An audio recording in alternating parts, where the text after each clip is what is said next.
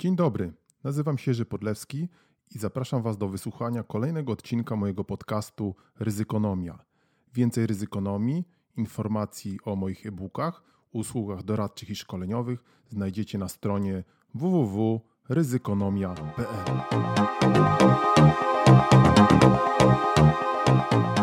Dzień dobry, dzień dobry, dzień dobry. Kolejny odcinek podcastu Ryzykonomia. To już odcinek 15, jak liczymy. Trochę nas nie było, ale już jesteśmy z powrotem.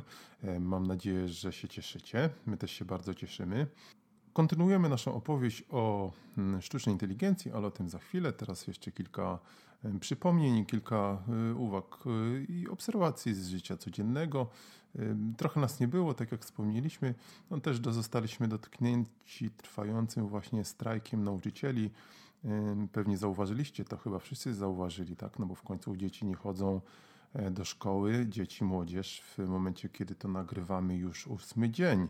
Ponad 4 miliony uczniów część ma egzaminy. Te egzaminy wyglądają jak wyglądają. E, kto mógł to zobaczyć, to widział. E, jakimś wysiłkiem rodziców i innych ludzi udało się te egzaminy zorganizować. No na pewno nie wysiłkiem ludzi, których możemy zobaczyć w szklanych łukienku, którzy nam te wszystkie reformy zafundowali. Teraz słyszymy o zgrozo, że teraz będzie reforma reformy. Edukacja to jest temat dla mnie bardzo ważny, chociażby również z tego względu, że sam jestem nauczycielem e, w jednym z moich żyć, e, w tym życiu e, naukowo-uczelnianym. No i widzę, co się dzieje z edukacją i z nauką w Polsce i dzieje się dramatycznie, tragicznie, bardzo źle kolejne reformy, które nic nie zmieniają, bo tu przecież chodzi tak naprawdę o jakość kształcenia w reformie, a nie to, czy szkoła będzie 4-8 czy, czy 38-letnia. No może to byłoby za długo. Temat jest, można powiedzieć, zbywany, powierzany ludziom zresztą, którzy absolutnie ani intelektualnie, ani w żaden inny sposób nie predystynują, nie są predystynowani do tego, żeby się takimi skomplikowanymi sprawami zajmować. No i mamy, mamy coraz większy problem. Ja trzymam kciuki za nauczycieli, nie dlatego, żebym jakoś ich specjalnie uwielbiał, bo uważam, że no, również z nauczycielami jest, można powiedzieć, bardzo źle, ale jestem realistą i trudno mi sobie wyobrazić, żeby tak nędznie opłacana grupa zawodowa była jednocześnie można powiedzieć, pokazywała jak najwyższe standardy i najwyższe zaangażowanie. No, trzeba być realistami. No, kto będzie pracował za dobrze za 400 czy 500 euro? E, więc jeżeli nie ma być selekcji negatywnej, jeżeli naprawdę tam się ma coś zmienić, no to po prostu trzeba ludziom więcej płacić. I to jest rzecz oczywista. Ja przy okazji zresztą nie chcę narzekać, ale przy, o nauce w ogóle nie wspominam. No, tam płace są po prostu haniebne, tak? No i potem trudno się dziwić, że nie mamy e, nowych, że nie mamy wynalazków, że nie mamy innowacji. O, przepraszam bardzo, oczywiście zaraz coś powie, ale przecież my mamy, mm, strasznie mi to irytuje, Wiedźmina, tak? E, no ile można się tym Wiedźminem chwalić i jaka to jest duża firma? Gdzie te nasze inne wynalazki? Słabo z tym jest bardzo. Gdzie nasze międzynarodowe marki? Nie ma ich, tak? Oczywiście kolejne wytłumaczenie, ale myśmy dopiero zaczynali. No tak, ale już 30 lat zaczynamy. Kiedy się pojawią te innowacje, wynalazki? Za 100 lat, za 200 lat? Jak powiedział kiedyś Lord Maynard Keynes, w długim okresie wszyscy będziemy martwi. No ja tak nie będę żył, ja nie będę żył 200 lat. To słonie może żyją 200 lat, albo może jakieś inne papugi. Ja nie będę żył. Tylko ciągle słyszymy, że coś się zmieni, a widać jest jak jest i, e, i rzeczywiście w edukacji mamy dramatyczną, dramatyczną zapaść. Cierpią na, te, na, cierpią na tym najbardziej dzieci i młodzież, no ale z drugiej strony ładnie zrzucać na dzieci i młodzież. Nie jest to bardzo, nie jest to fajna sprawa, bardzo niefajna. No dobrze, o edukacji będziemy jeszcze na pewno mówili w, w innych kontekstach, w, przy innych okazjach. Co innego się jeszcze działo? O, ostatnio ciekawy artykulik popełniłem do Gazety Ubezpieczeniowej, serdecznie polecam. Po takim zdarzeniu, dosyć popularnym zresztą w życiu każdego biznesmena, a mianowicie wylała mi się kawa na klawiaturę w komputerze. Oczywiście no, możecie mi teraz pukać w głowę. No, to ryzyko ja doskonale znam, bo wielokrotnie widziałem podobne, podobne przypadki, kawy, wody i różne inne. No ale tak to jest. Człowiek był zmęczony, pomyślał o czym innym i ciach, prawda? No tu ciekawe, ciekawych spraw się może też człowiek e, dowiedzieć przy okazji. czyli ja, człowiek, czyli ja, autor waszego podcastu. W każdym bądź razie jedna generalna rada jest taka, żeby za, żadne, za żadną cenę nie włączać później komputera, nawet jeżeli to zalanie wydaje się Wam niewielkie, nawet jeżeli rzeczywiście on zadziała. Zamykamy komputer, idziemy do jakiegoś mm, dobrego, no to jest kolejne wyzwanie, e, serwisu, który, który Wam e, tak czy inaczej przejrzy komputer i go wyczyści. Różnie to może być, oczywiście, czym zalejecie e, Wasz komputer, czy to będzie zwykła kawka, czy to będzie kawka z sosem latte, bitą śmietaną i mm, i czekoladowym sosem jagodowym. E, to oczywiście zależy. Lepiej pewnie, jeżeli to będzie woda, ale wyłączamy i no i czekamy, tak? No bo oczywiście pokusa, żeby włączyć i zobaczyć, że to działa, jest wielka, ale potem możecie sobie nawet po pewnym czasie, jak mnie tutaj pouczono, zrobić niezły kuku. O różnego rodzaju backupach, time machinach i innych y, zapasowych zabezpieczeniach to ja nie wspominam. Zakładam, że część Was jest pewnie w, pracuje gdzieś w jakichś korporacjach, gdzie, czy, czy innych firmach, gdzie macie tam odpowiednie służby, które się tym zajmują. No ale dotyczy to równie dobrze Waszego personalnego sprzętu, no i wtedy musicie zadbać o tym sami. A jak wiadomo, jak ładnie ktoś kiedyś powiedział, że dyski twarde dzielą się na te, które padły, padają albo dopiero padną. Y, wkrótce też y, nowa strona www.ryzykonomia.pl. Widziałem już y, jej najnowszy projekt, fajnie to wygląda. Mam nadzieję, że będę mógł Wam wkrótce, wkrótce pokazać tą stronę. To tylko w skrócie o najnowszych developmentach. Zaczynamy kolejny odcinek. Sztuczna, a właściwie super sztuczna inteligencja. No więc, aha, no więc, znowu mi się przypomina o tych nauczycielach. Pamiętam, miałem kiedyś taką nauczycielkę w liceum i ona zawsze powtarzała, nie zaczynaj od no więc. No, te historie z nauczycielami człowiekowi tam utkwiły w pamięci. Pewnie dzisiaj na to patrzy zupełnie inaczej niż kiedyś. No, te rady były często bardzo praktyczne. E, pamiętam też inną nauczycielkę, kiedy stało się przed tablicą, to ona zawsze grzymiała, e, zakotwić się w miejscu. Chodziło o to, żeby nie. Akurat to dotyczyło jednego mojego takiego kolegi, który miał skrzypiące wojskowe buty. E, pozdrawiam cię, Darku. W każdym bądź razie, no to też mi gdzieś tam zawsze się przypomina przy prezentacjach, żeby się zakotwiczyć nie dreptać w miejscu, co jest skądinąd dobrą praktyką przy dobrych prezentacjach. No właśnie, nauczyciele, nauczyciele. Ale my mamy dzisiaj mówić oczywiście o y, sztucznej i super sztucznej inteligencji. No nie powiedzcie, że, że to jest temat, że to nie jest temat związany z nauką. Oczywiście, że jest. Ale wracając znowu, znowu porzucam tą kolejną dygresję o nauce i nauczycielach. Y, dzisiaj będziemy kontynuować y, i zakończymy naszą opowieść o sztucznej i super sztucznej inteligencji zakończymy oczywiście na teraz, bo ten temat na pewno będzie wracał. Przypominamy, że y, w poprzednim odcinku y, rozpoczęliśmy tą opowieść, y, którą bazujemy na książce Superinteligencja Nika Bostroma. Jeszcze raz zachęcam oczywiście do przeczytania. No i teraz dalsze, można powiedzieć, developmenty, dalsze kwestie, które nam się tutaj pojawiły na, dzięki lekturze tej książki. E, mówiliśmy poprzednio, czym w ogóle jest sztuczna inteligencja, jakie ona ma przewagi. E, no i teraz ten nam się pojawia ten, e, można powiedzieć, wątek najbardziej, najbardziej można powiedzieć dramatyczny, o czym za chwilę. I tutaj Bostrom wprowadza kolejne pojęcie, które wydaje się w ogóle kluczowe dla wszystkich rozważań i występuje ono w różnych aspektach. Pojęcie przewagi strategicznej.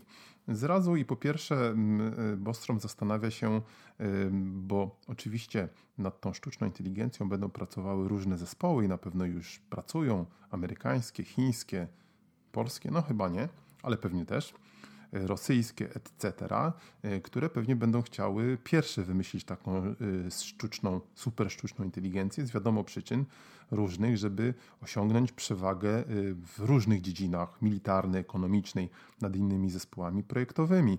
I tutaj no, ciekawe przykłady z historii przytacza nam. Skądinąd pierwszy przykład, który się oczywiście tutaj zawsze narzuca, to przykład bomby atomowej, kiedy Amerykanie pozyskali technologię bomby atomowej, pamiętacie, w 1945 roku, a Rosjanie już w 1949, więc to dużo czasu im nie zajęło. Zresztą bardzo ciekawy temat. Ostatnio słuchałem podcastu Dana Carlina Hardcore History, który zresztą wielokrotnie polecałem i tam jest taki odcinek poświęcony wyścigowi atomowemu Stanów Zjednoczonych i potem Rosji i innych państw. I bardzo ciekawe są przytoczone dane właśnie, jak się Stany Zjednoczone, nawet pojawił się taki pomysł i to był pomysł, pomysł czy może przypisuje się taki pomysł skądinąd znanemu, sławnemu filozofowi brytyjskiemu Bertrandowi Russellowi, żeby po prostu Rosjan zbombić bombami atomowymi, póki tylko Amerykanie jeszcze je mają. To jest oczywiście, czy nie oczywiście, no to jest też podobno kwestia dyskusyjna, czy on to rzeczywiście powiedział, ale mniej więcej taki pomysł gdzieś się tam pojawił. Również w przypadku sztucznej inteligencji no, chodzi o to, że, żeby osiągnąć tą właśnie przewagę strategiczną. Tak, tak, tak, jest, tak jest tutaj y, niebezpieczeństwo. To jest może y, nie dotyczy bezpośrednio samej sztucznej inteligencji, ale, ale temu, czemu ona może e, na początku posłużyć. No i właśnie tutaj pokazuje, e, pokazuje skądinąd nam przykład e, przytoczony bomby atomowej, bomby wodorowej.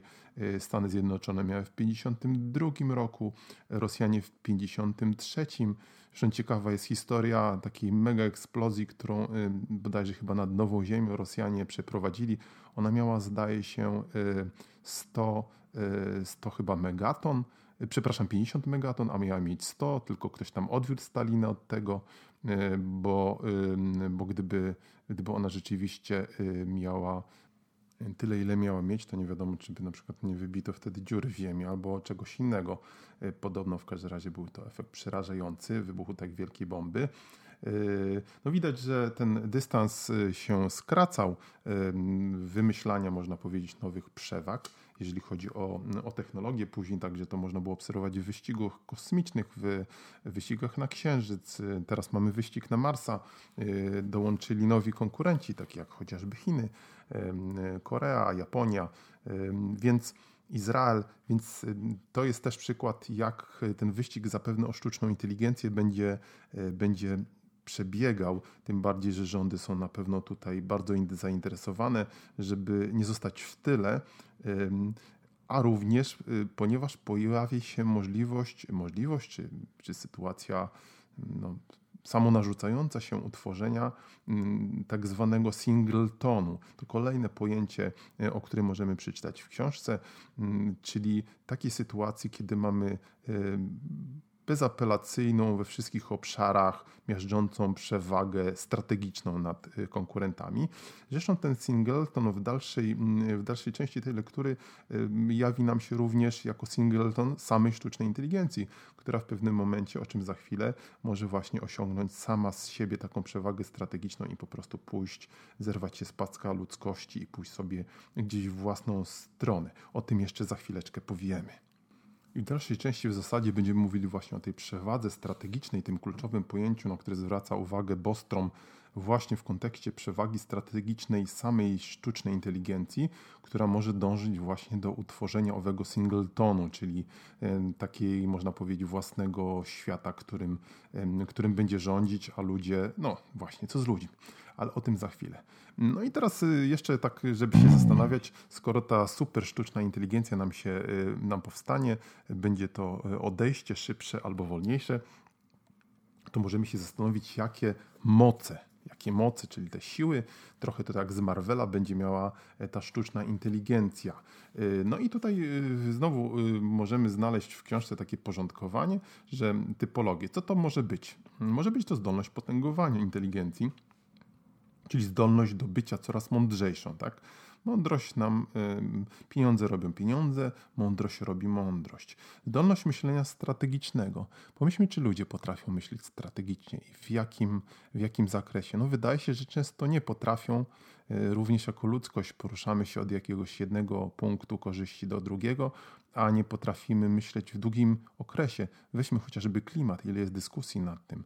Ludzie nie potrafią się dogadać. No, prawdopodobnie sztuczna inteligencja będzie dużo mądrzejsza i będzie dużo lepiej myśleć, planować strategicznie. Zdolności manipulacji społecznej. No to też jest ciekawe y, w kontekście ewentualnej kontroli nad sztuczną inteligencją, bo jeżeli oczywiście założymy, że o czym znowu za chwilę, że sztuczna inteligencja, super sztuczna inteligencja ludzkości w pewnym momencie nie wymarze, no to może posługiwać się różnymi właśnie środkami manipulacji społecznej, wpływu na ludzi, żeby po prostu ich sobie podporządkować, żeby robili to, co sztuczna inteligencja będzie chciała. Y, kolejna supermoc, moc hakowania, moc wpływania na inne systemy y, informatyczne, y, informacyjne, wydaje się też, wydaje się też tutaj będzie znacznie większa. Prowadzenie badań różnego rodzaju, jak najbardziej, jak najbardziej to też będzie związane z nadzwyczajną inteligencją. Zresztą tutaj właśnie mm, skądinąd przejawia, przewija się taki wątek rozważań, który wydaje się też bardzo interesujący, y, bo my patrzymy na sztuczną inteligencję często z naszego antropomorficznego punktu widzenia, jako ludzie, tak?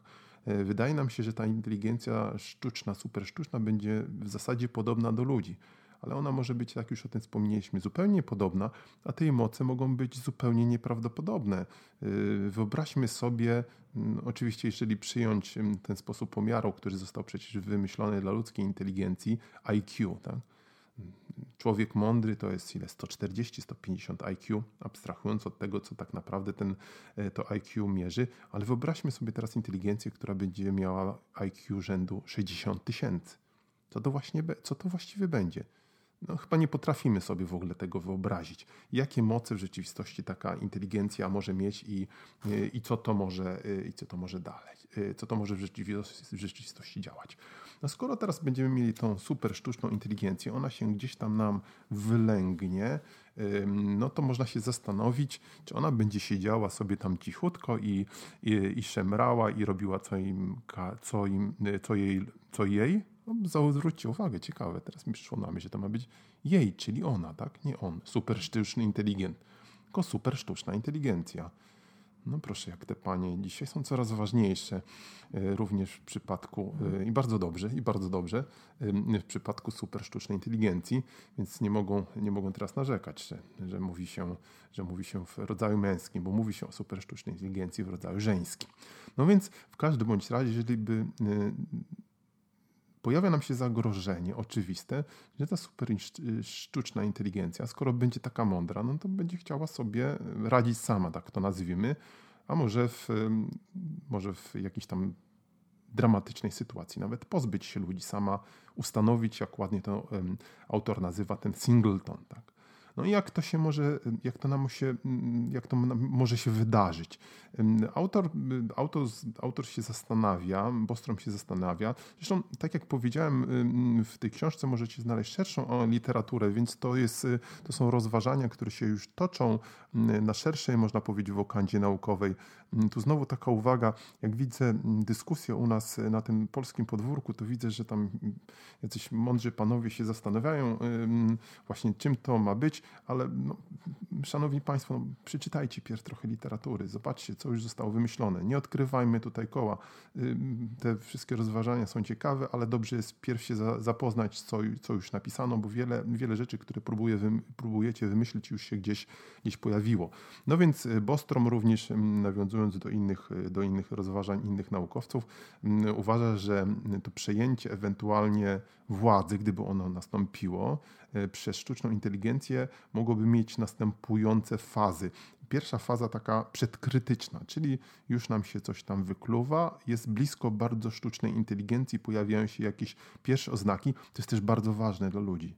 Czy potrafią tą fazę przedkrytyczną w ogóle zobaczyć, że coś się zaczyna dziać, prawda? Że coś zaczyna być niepokojącego w, w, zachowaniu sztucznej inteligencji. O tym jeszcze za chwilę, bo to jest bardzo ważna kwestia przy ewentualnej kontroli takiego wydarzenia.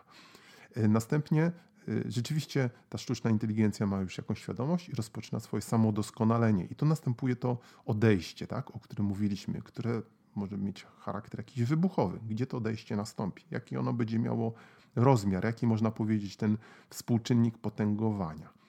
Potem może się pojawić taka sytuacja utajnionych przygotowań sztucznej inteligencji. No bo to skoro ta sztuczna inteligencja będzie już bardzo mądra, będzie sobie siedziała w jakimś komputerku i teraz może sobie zacząć kombinować. Tak? No, są ludzie naokoło, jak oni się dowiedzą, że jestem taka mądra, to pewnie będą chcieli mnie wyłączyć albo wysadzić w powietrze. No to może ja po cichutku zaczynam tutaj kombinować, żeby przygotować się do jakiegoś y, dużego uderzenia, tak, żebyście mnie już nie mogli zatrzymać. Więc taka sytuacja może się również y, zdarzyć. No i w tym momencie super sztuczna inteligencja wychodzi ze swojego komputera w tej czy innej formule, o czym jeszcze za chwilę. Y, I co wtedy? Czy przejmie władzę? Jak będzie wyglądało to przejęcie władzy? Czy nastąpi zagłada ludzkości po prostu? Zagłada ludzkości, jak tego dokonać? No, za pomocą różnego rodzaju wytworów broni, chociażby stworzonych już przez ludzi.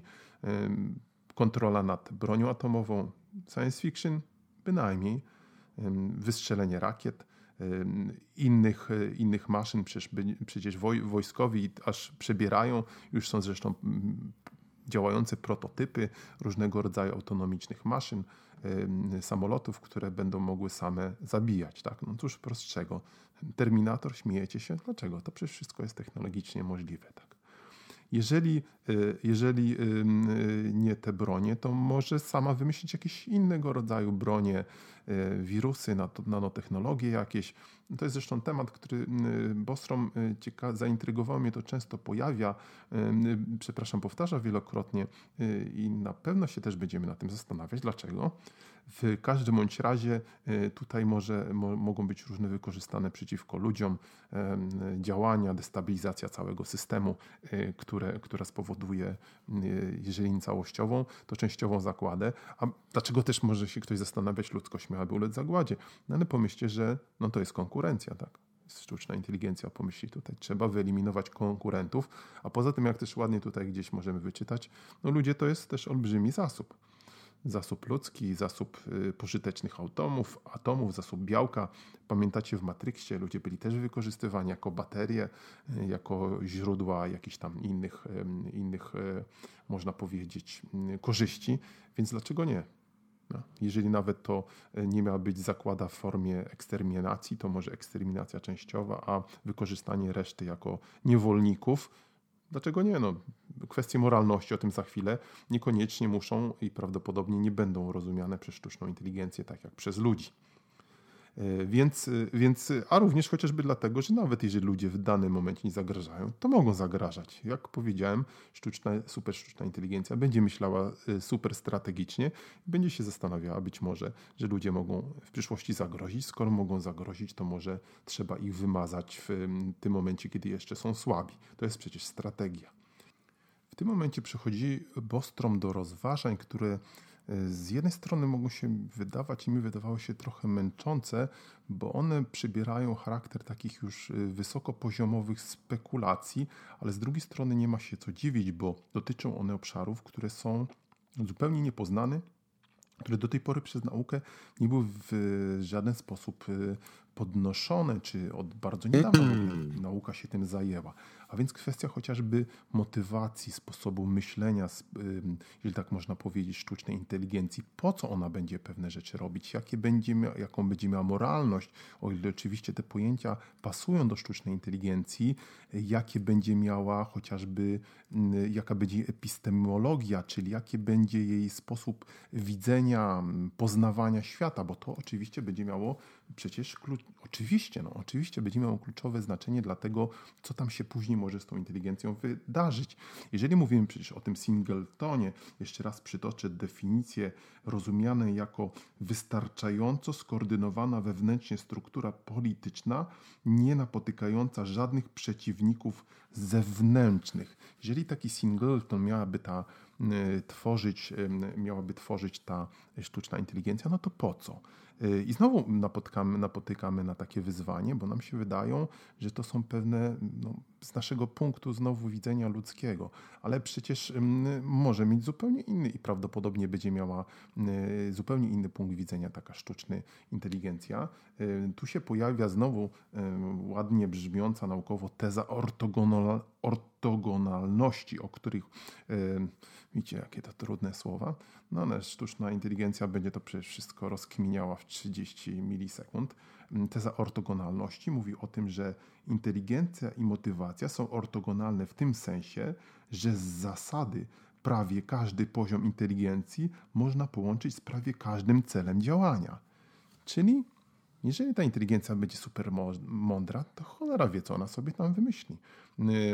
Może być, y, może być oczywiście wymyślać pewne rzeczy, które będą gdzieś tam oparte na wzorcu projektu, no bo gdzieś tam ludzie na samym początku ją zaprojektują. Znowu mi się przypomina ta Cyberiada Stanisława Lema. Wszystko tam zostało z drugiej strony już w jakiś sposób wymyślone, więc ludzie zaprojektowali maszyny, więc one gdzieś tam będą miały, pamiętam taką historię o, tam jest, taka, jest takie opowiadanie o doradcy, którego sobie y, zrobił jurydycznym, beczkowym. Kto to czytał, to zapraszam. Świetny, świetne opowiadanie. Stworzył sobie jeden z bohaterów tej książki. No i on miał tam sprzężenie gdzieś tam zwrotne, gdzieś tam y, podświadomie mu się w jego elektronicznych obwodach y, myśl y, twórcy gdzieś tam pałętała, więc może, tak, może oparte na moralność, superinteligencja oparta na wzorcu projektu, jego cele, może związane chociażby z y, tym, jeżeli przypominam, jeden z sposobów dojścia do sztucznej inteligencji, emulacja, czyli skopiowanie ludzkiego mózgu, więc może ta struktura, która zostanie, będzie skopiowana z ludzkiego mózgu do sztucznej inteligencji, będzie powodowała, że ten, te ścieżki myślenia będą podobne. Może. Mogą być oczywiście różnego rodzaju, jak to znowu ładnie nazywa autor, konwergentne cele, które sprzyjają, będą umożliwiały sztucznej inteligencji osiągnięcie jakiegoś tam ich celów nadrzędnych. Na przykład takie cele zresztą, które, które też można powiedzieć pojawiają się też w, w, u ludzkości, podbój kosmosu, tak cel jakiś tam ostateczny sztucznej inteligencji, osiągnięcie jakiegoś właśnie celu e, typu e, megagalaktyczna fabryka spinaczy. O tym będziemy jeszcze mówili. Dlaczego nie? I tu podbój kosmosu, tak, żeby e, wszędzie zakładać te fabryki spinaczy, która, która sobie wymyśli sztuczna inteligencja. Dlaczego nie? Skoro będzie uważała, że to jest ważny cel. Instynkt samozachowawczy, tak, jako taki cel, który gdzieś tam będzie, będzie się pałętał w sztucznej inteligencji, nie dam się zniszczyć przez ludzi. E, podnoszenie zdolności, będę się nieustannie doskonalić, że będzie, będę coraz, coraz, coraz doskonalsza. Pozyskiwanie nowych zasobów. Znowu to są cele związane z konwergentne z, chociażby z podbojem kosmosu. No jeżeli chcę pod, podbijać kosmos, będę musiała przerabiać coraz więcej ludzi na jakieś tam, prawda, mózgi do rakiet. Na przykład. Więc te pobudki mogą być bardzo, bardzo różne. Możemy tylko spekulować, jakie one, mm, jakie one mogą, mogą w ogóle być. I znowu nam się pojawia, wracamy do tego, jakie, będą, jakie będzie tu miejsce ludzkości, czy, y, czy ludzkość będzie stała, czy ludzkość będzie stała według sztucznej inteligencji, gdzieś jej na przeszkodzie, czy sztuczna inteligencja będzie chciała ją y, wykorzystywać, biorąc pod uwagę, że będzie dążyła prawdopodobnie, bo to się wydaje logiczne, tak jak w tych wszystkich wyścigach zbrojeń do uzyskania przewagi konkurencyjnej, utworzenia owego singletonu nad ludzkością, o ile jej nie będziemy w jakiś sposób kontrolować, o czym znowu za chwilę, y, prawdopodobnie będzie miała inną moralność niż ludzką, no bo przecież nie będzie człowiekiem. I wreszcie te cele ludzkości mogą być, cele, przepraszam, sztucznej inteligencji mogą być i prawdopodobnie będą zupełnie inne niż, niż, cele, niż cele ludzkości. Y, oczywiście zwraca uwagę na to, na to autor, że ten, ta form, ten sposób i czy powody, y, czy jak będzie wyglądało ewentualne to przejęcie władzy, utworzenie singletonu przez sztuczną inteligencję, mogą być, mogą mieć, y, można powiedzieć, z punktu widzenia takiego operacyjnego, bardzo, różny, bardzo różną formułę. Jedną może być, y, i one z jednej strony będą zaklęte w tej sztucznej inteligencji, a w drugiej, z drugiej strony, tak ja to rozumiem, wynikały z samego, mowy, można powiedzieć, sytuacji może dojść do tak zwanej złośliwej usterki. To znowu powołam się na Lema. Przypomina mi się jedno opowiadanie, gdzie Lem opisuje taką bardzo głupią maszynę myślącą, strasznie wielką, którą, jedn, e, którą e, bohater, bohater Cyberiady zbudował, najgłupszą myślącą maszynę na świecie, która mówiła cały czas, że 2 razy 2 jest 5. Tak? I ponieważ konstruktor tej maszyny się z nią nie zgadzał, więc ona postanowiła go zabić i goniła go tam po górach, tak? aż wreszcie spadła z tej góry się rozbiła. No to jest taki przykład złośliwej usterki. Zrobię maszynę, coś tam się pomyli i ona będzie chciała za wszelką cenę udowodnić, że że to jest to, co ona uważa. A jeżeli ktoś będzie próbował ją, można powiedzieć, się z nią nie zgodzić, na przykład ludzie, no to postanowi im jednak udowodnić, na przykład niszcząc ich, żeby, żeby, że, że ma rację różnego rodzaju y, przyrost infrastruktury. Właśnie, tak? Y, maszyna będzie coraz większa, coraz większa. Będą mózgi na przykład, które będą planetami, później całymi galaktykami i znowu tutaj będzie, będą potrzebne zasoby, będą stali na przeszkodzie ludzie, inne gatunki, zielone ludziki y, i znowu y, ten cel ostateczny, mm, gdzieś tam ortogonalny, będzie, będzie, można powiedzieć, powodował, że sztuczna inteligencja będzie gdzieś tam rozrabiać w całym kosmosie. Przewrotna realizacja. Taka też się pojawia. Ciekawe po, pojęcie yy, związane z tym buntem czy, czy wyzwoleniem się sztucznej inteligencji. Yy, to znaczy na przykład postawimy gdzieś tam na początku inteligencji cel, no tak weźmy skrajnie, o tym pisze autor, yy, maksymalizowania produkcji spinaczy. No i ta sztuczna inteligencja zacznie maksymalizować produkcję spinaczy. Pierw opanuje Ziemię, żeby uczynić ją fabryką spinaczy do papieru, później, y, później przestrzeń kosmiczną, układ, układ słoneczny, później galaktykę i będzie budowała coraz większą fabrykę spinaczy. A wszyscy, którzy jej mm, staną na, na przeszkodzie, na przykład ludzie, będą, y, będą eliminowani. Inny przykład, y, o, której, y, o którym y, mówi tutaj zagrożenie związane z sztuczną inteligencją, szczególnie emulacją mózgu. Skopiujemy mózgi, gdzieś tam je programujemy do komputera. No i teraz sztuczna inteligencja będzie je ciągle ulepszała, będzie tworzyła, można powiedzieć, informatyczne, takie matrixowe mózgi, i również ulepszała w ten sposób, że te gorsze będzie kasowała, tak, żeby uczynić coraz lepsze. Dla sztucznej inteligencji nie, nie będzie to problem. Jeżeli my się zastanowimy, no to jest problem też natury moralnej, tak? Przypominacie sobie Matrixa. Teraz wykasujemy ludzi, którzy są, można powiedzieć, Matrixami. O ile oczywiście my nie jesteśmy, tak? No, czy to nie jest zbrodnia? Nam się wydaje, że zbrodnią jest tylko wykasowanie mózgu w formie fizycznej, ale jeżeli, jeżeli zostaną te mózgi przeniesione do przestrzeni wirtualnej, a tak może się zdarzyć kiedyś, no to czy to nie będzie, czy to nie będzie zbrodnia, czy to nie będzie również y, kolejny taki problem z, y, z tą ekspansją, z, tą, z tym wybuchem zupełnie niekontrolowanej sztucznej inteligencji. Kawusia, pamiętacie? Daleko od komputera. No, staramy się, zawsze pamiętamy, mam nadzieję, że się już to nie wydarzy, ale trzeba, strzeżonego Pan Bóg strzeże, chroncie swoją klawiaturę, y, róbcie kopie zapasowe i miejcie również, y, miejcie również dobry serwis, dobry, sprawdzony gdzieś w pobliżu, y, albo w każdym razie pod kontrolą. No w każdym bądź razie wracamy do sztucznej inteligencji.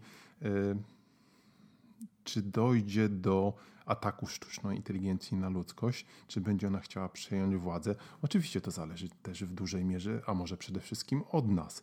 I, i tutaj właśnie się nad tym zacznijmy zastanawiać. Jak kontrolować tą sztuczną inteligencję, żeby ona gdzieś tam nam nie bryknęła? No bo chyba wszyscy się zgadzamy, że to, że sztuczna inteligencja będzie, że ona musi być, no jest to nieuniknione, czy tego chcemy, czy nie nie zatrzymamy tutaj czasu biegu i pewnie z drugiej strony ta sztuczna inteligencja może ludziom, e, ludziom pomóc. Jest to z jednej strony naturalna, naturalny kierunek rozwoju ludzkości, z drugiej strony też no, wielkie zagrożenie egzystencjalne i na to staramy się tutaj za e, Nikiem Bostromem zwrócić uwagę. E, no i teraz jak kontrolować w związku z tym, jak, jak, jak, jak spróbować się zapanować nad tą sztuczną inteligencją i to zwróćmy uwagę, że to jest temat znowu zupełnie nowy. No nie było sztucznej inteligencji. E, wydaje się, że taki pewnie mm, kwestia, która, czy pomysł najbardziej oczywisty, no to wydaje mi się, skoro sztuczna inteligencja jest, no to trzymamy kontakt i wyjmiemy, wyjmiemy zasilanie i już jest wyłączona. No, każdy, kto widział jakieś tam e, centrum, e, jakąś serwerownię, jakiś bardziej skomplikowany komputer, to wie, że to z jednej strony nie jest takie, takie proste, a po drugie, przede wszystkim będziemy mieli do czynienia ze sztuczną inteligencją, e, która, tak jak wspominaliśmy w tej fazie przedkrytycznej ukrytych przygotowań, może sobie tutaj różnymi sposobami zapewnić bezpieczeństwo. Na pewno fizyczne więzienie, czyli zamknięcie, zamknięcie sztucznej inteligencji, wręcz może nawet w klatce Faradaya, czyli takiej, która uniemożliwi wypływ, wypływ promieniowania elektromagnetycznego, którym mogłaby próbować sterować sztuczna inteligencja innymi urządzeniami, jakimiś fizycznymi manipulatorami, jest jakimś rozwiązaniem, ale no musimy sobie zdawać sprawę, że no wtedy, jeżeli ją tam zupełnie zamkniemy w tej klatce, zabetonujemy, no to po co nam sztuczna inteligencja? Więc na pewno będą jakieś próby kontaktu. I teraz chociażby biorąc pod uwagę te niezwykłe moce e, również manipulacji społecznej, no to pojawia się takie obawa, że ona zmanipuluje jakimiś operatorami, zmanipuluje e, osobami, które będą się z, nim, z nią kontaktować. Tym bardziej, to często będą, powiedzmy sobie szczerze, różnego rodzaju programiści, e, jajogłowi, no, którzy będą pewnie przebierać nóżkami, żeby zobaczyć, co ta sztuczna inteligencja może, e, może odpalić. Więc, więc to może mieć różnego rodzaju ograniczenia. Informacyjne uwięzienie, czyli obłożenie sztucznej inteligencji jakimś różnego rodzaju programami, które będą ją ograniczać. To też jest pomysł, no ale znowu, superinteligencja, jej niesamowite zdolności, supermoce hakowania, więc tutaj to, czy to zadziała. Jakieś kary i, kary i mm, nagrody, czyli kij i marchewka. Zrobisz coś dobrze, to dostaniesz nagrodę w postaci jakiegoś fajnego problemu 2 e, plus 2 równa się 5 do rozwiązania, a jeżeli źle, to ci e, na przykład odłączymy prąd albo zmniejszymy ci napięcie w obwodach. Innym kierunkiem nad sztuczną inteligencją, która się nasuwa przynajmniej z takich doświadczeń ludzkich, jest motywacja, popularne słowo, czyli przekonanie, zbudowanie takiej sztucznej inteligencji, która będzie miała taką też zbudowaną moralność, która, która etykę, która będzie zachęcała sztuczną inteligencję, żeby się zachowywała w sposób e, taki, który byłby e, korzystny dla nas ludzi, tak? żeby nas na przykład nie, nie wymazała z, e, z powierzchni planety. To również może być jakiś, jakaś pomysł kontroli. Inne pomysły związane z kontrolą sztuczną inteligencji, sztucznej inteligencji jest takie stworzenie takiej sztucznej inteligencji, która sama przez się będzie miała ograniczone możliwości e, wpływania, wpływania na ludzi, czyli będzie tak zbudowana, że nie będzie mogła robić wszystkiego. I tutaj znowu ciekawy się pojawia taki pomysł skądinąd z historii sztucznej inteligencji, która będzie miała charakter wyroczni. No, zresztą wyrocznia z Matrixa, pamiętacie? Y, wyrocznia nie robi wszystkiego. Wyrocznia mówi, y, czy coś jest dobre, czy coś jest niedobre, czy tak, czy nie. Y, I na tej podstawie ma w pewnym sensie ograniczone działanie, czyli można, tak, można by taki wyrocznie zadawać jakieś ważne pytania, później ją po prostu wyłączać. I nie miałaby wtedy ona prawdopodobnie, o ile by się gdzieś coś tam nie wykluło, ograniczone możliwości. Na przykład znowu zawładnięcia ludzkością. Inny rodzaj, inny rodzaj sztucznej inteligencji to taki dżin. Inteligencja jako dżin, czyli otwieramy butelkę, wyskakuje dżin i mówimy mu zrób to. Jak zrobi, wraca do butelki, zamykamy go, załatwiony. Albo jeszcze trzeci rodzaj, takiej można powiedzieć, y, inteligencji, która, superinteligencji, która będzie łatwiejsza do kontrolowania, jako tak zwany suweren. Suweren rozumiany tutaj w książce Bostroma jako, jako, y, jako super program, superinteligencja, która robi jakiś cel od początku do końca, wykonuje i później znowu jest tym podobna do Gina, wraca do butelki. Tylko, że Gin robi jedną konkretną rzecz, a y, suweren ma, można powiedzieć, dużą, mm, dowolną możliwość w osiągnięciu jakiegoś, jakiegoś celu. Czyli zaprojektowanie, e, reasumując, w pewien sposób sztucznej inteligencji, która będzie, można powiedzieć, mm, samoograniczająca się.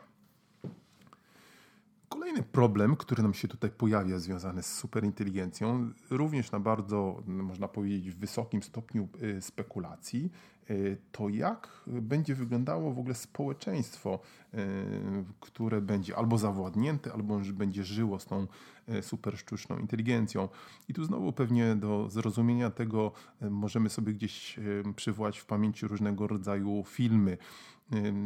Czyli weźmy taką emulację mózgów. Mamy super roboty, które y, robią wszystko lepiej od ludzi, ludzie robią coraz mniej. Zresztą obserwujemy już ten proces, tak?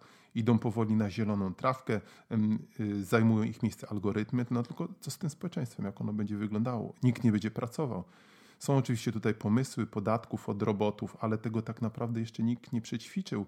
Mowa jest o, o tej płacy społecznej minimalnej. Ludzie wtedy mogliby się, jak niektórzy twierdzą, zająć swoimi zainteresowaniami, sztuką, kulturą, bo jak wiemy, wszyscy ludzie uwielbiają malować, rzeźbić i czytać książki, no, prawda? Co będą ludzie wtedy robić? Czy biorąc pod uwagę, że tymi zasobami już teraz zawiaduje jakaś wąska grupa ludzi, czy nie wytworzymy jakiejś olbrzymiej olbrzymich grup społecznych, czy olbrzymiej lwie części ludzkości, która będzie bardzo mało zarabiać, nie będzie miała co robić. Albo jeżeli stworzymy takie super inteligentne roboty, y, które będą gdzieś tam y, również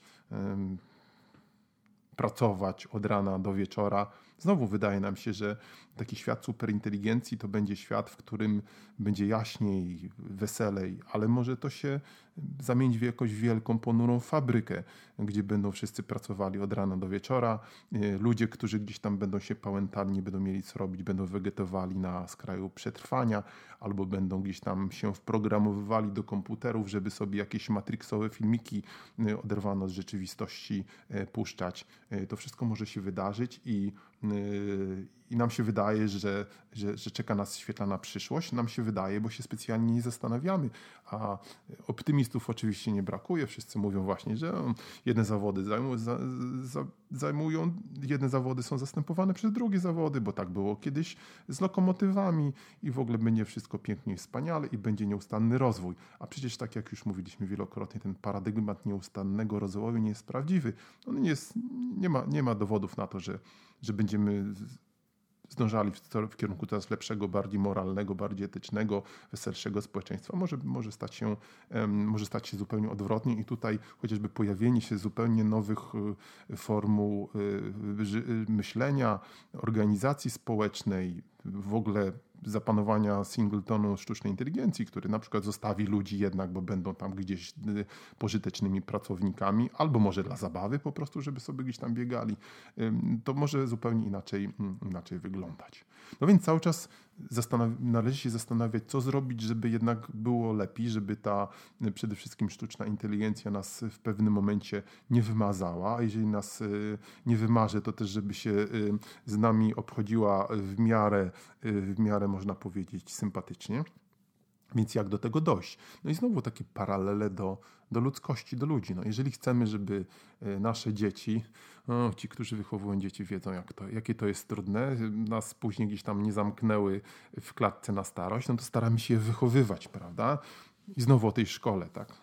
Też szkoła powinna wychowywać swoją drogą. Absolutnie się nie zgadzam z tymi, którzy mówią, że, że to tylko rodzice wychowują. No, szkoła jest bardzo ważnym miejscem wychowania. Po to ją między innymi wymyślono. W szkole dzieci spędzają mnóstwo czasów i nie jest prawda, że wszystkiemu są winni rodzice. I to jest sprawa dużo, dużo bardziej skomplikowana.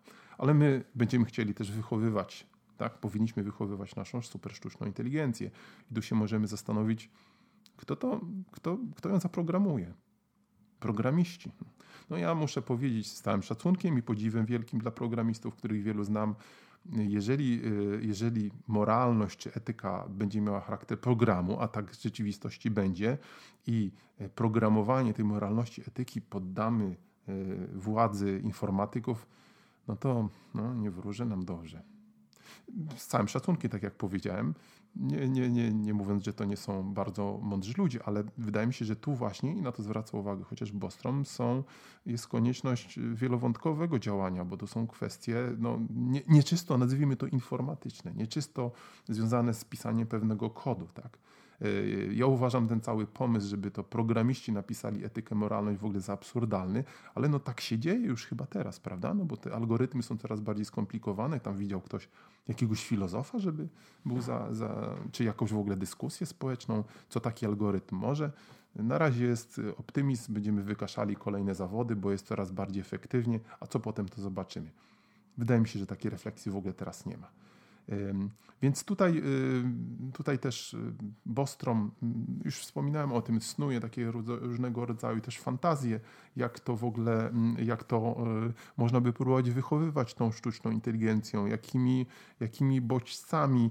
To są bardzo, bardzo, tak to skomentuję dosyć ogólnie, bardzo wysokopoziomowe spekulacje, e, bo y, no, nie, nie wyobrażam sobie, nic nie wiemy na temat naprawdę tworzenia etyki, moralności, epistemiologii, epistemologii, czyli właśnie tego, można powiedzieć, e, nauki o poznaniu e, z punktu widzenia, e, z punktu widzenia sztucznej inteligencji, co ona będzie widzieć, jak ona to będzie interpretować bladego pojęcia naprawdę o tym nie mamy i to skądinąd jest, jest bardzo niepokojące.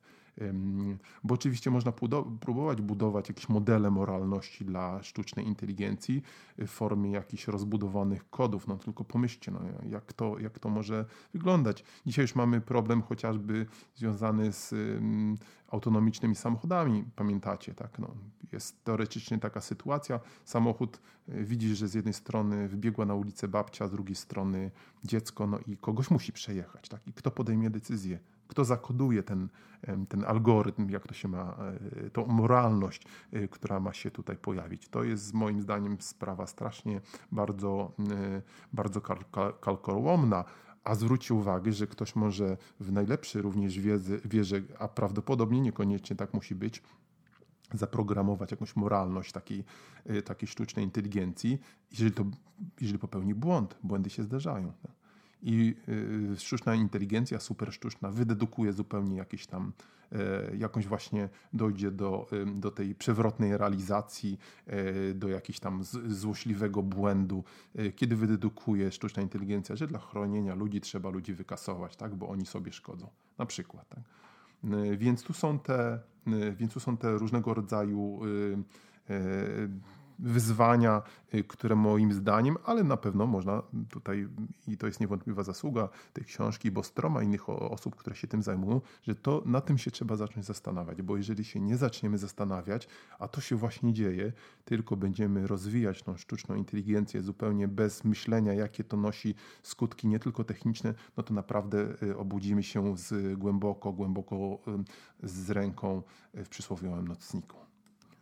No więc, ach, nie zaczyna się no, od no więc, ach ci belszy siedzą wszyscy w naszych głowach. No tak to jest, przecież nauczyciele są ważni w naszym życiu. No więc po tych wszystkich y, rozważaniach y, z różnych, można powiedzieć, obszarów i dziedzin, y, zastanówmy się nad podsumowaniem całego tego tematu. Co właściwie ludzkość ma zrobić? Nie rozwijać sztucznej inteligencji? No nie, no to się zgodzi, zgodzimy, że to jest niemożliwe, bo to się dzieje i i to jest, można powiedzieć, przeznaczenie ludzi. Y, więc może się zastanawiać. Generalną tezę, ja się z nią całkowicie zgadzam, którą stawia tutaj Bostrom, biorąc pod uwagę te różnego rodzaju rozważenia, tych wiele niewiadomych, jest to, że im później, tym lepiej. Tak? Za mało wiemy, nie mamy się co śpieszyć, świat wygląda w miarę dobrze, więc może poczekać ze sztuczną inteligencją, może robić swoje, ale powoli, żeby nie doszło do jakiejś eksplozji, żeby nie wykluć czegoś, nad czym nie będziemy przy naszych obecnych, można powiedzieć, umiejętnościach, rozumieniu metod kontroli, przede wszystkim tej przewagi strategicznej, które może uzyskać sztuczna inteligencja, y, dopóki nie będziemy mogli sobie z tym y, poradzić. Chociażby takie wolniejsze podejście umożliwi nam również y, nauczenie się, jak, jak, jak, jak kontrolować sztuczną inteligencję, jak, e, jak pokonywać tego różnego rodzaju problemy. To jest oczywiście trudne, zwrócić uwagę i to jest bardzo niepokojące, bo dzisiaj mamy do czynienia z taką jakby bardzo dużym e, odtworzeniem i podgrzaniem wyścigu zbrojeń w zakresie, w zakresie również sztucznej inteligencji. Tego można być pewien między głównymi mocarstwami Stany Zjednoczone, Chiny, E, Rosja, więc to jest bardzo niepokojące, że tam jednak bardzo szybko różnego rodzaju naukowcy będą stymulowani przez polityków, przez wojsko, będą, dotyczy, będą e, dążyli do wytworzenia czegoś, co może nam się później zupełnie kompletnie e, wymknąć spod, spod kontroli.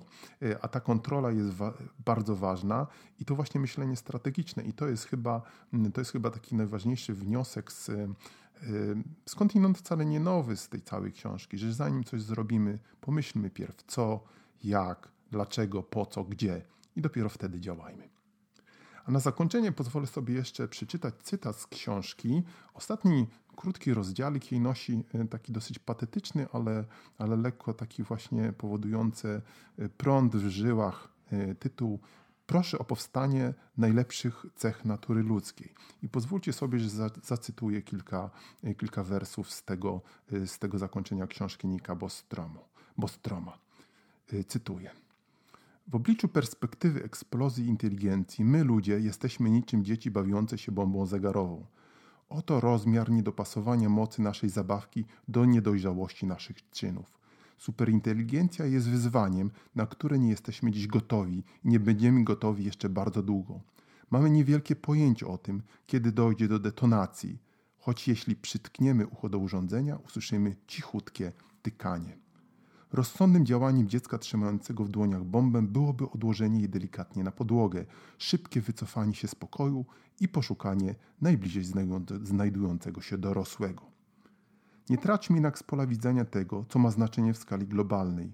Poprzez mgłę codziennych błahostek możemy dostrzec, choć niewyraźnie, kluczowe zadanie naszej epoki. W tej książce podjęliśmy próbę uchwycenia natury tego, co jest wizją wciąż stosunkowo bezkształtną i określaną przez negację tego, co stawia nam w charakterze głównego zadania moralnego, przynajmniej z perspektywy laickiej i bezosobowej, ograniczenia groźby zagłady ludzkości i uzyskania trajektorii cywilizacyjnej, która doprowadzi nas do triumfalnego, a jednocześnie przepełnionego zrozumieniem dla rodzaju ludzkiego wykorzystania kosmicznej spuścizny. Koniec cytatu. To wszystko na dzisiaj. Do usłyszenia. Bye, bye, bye.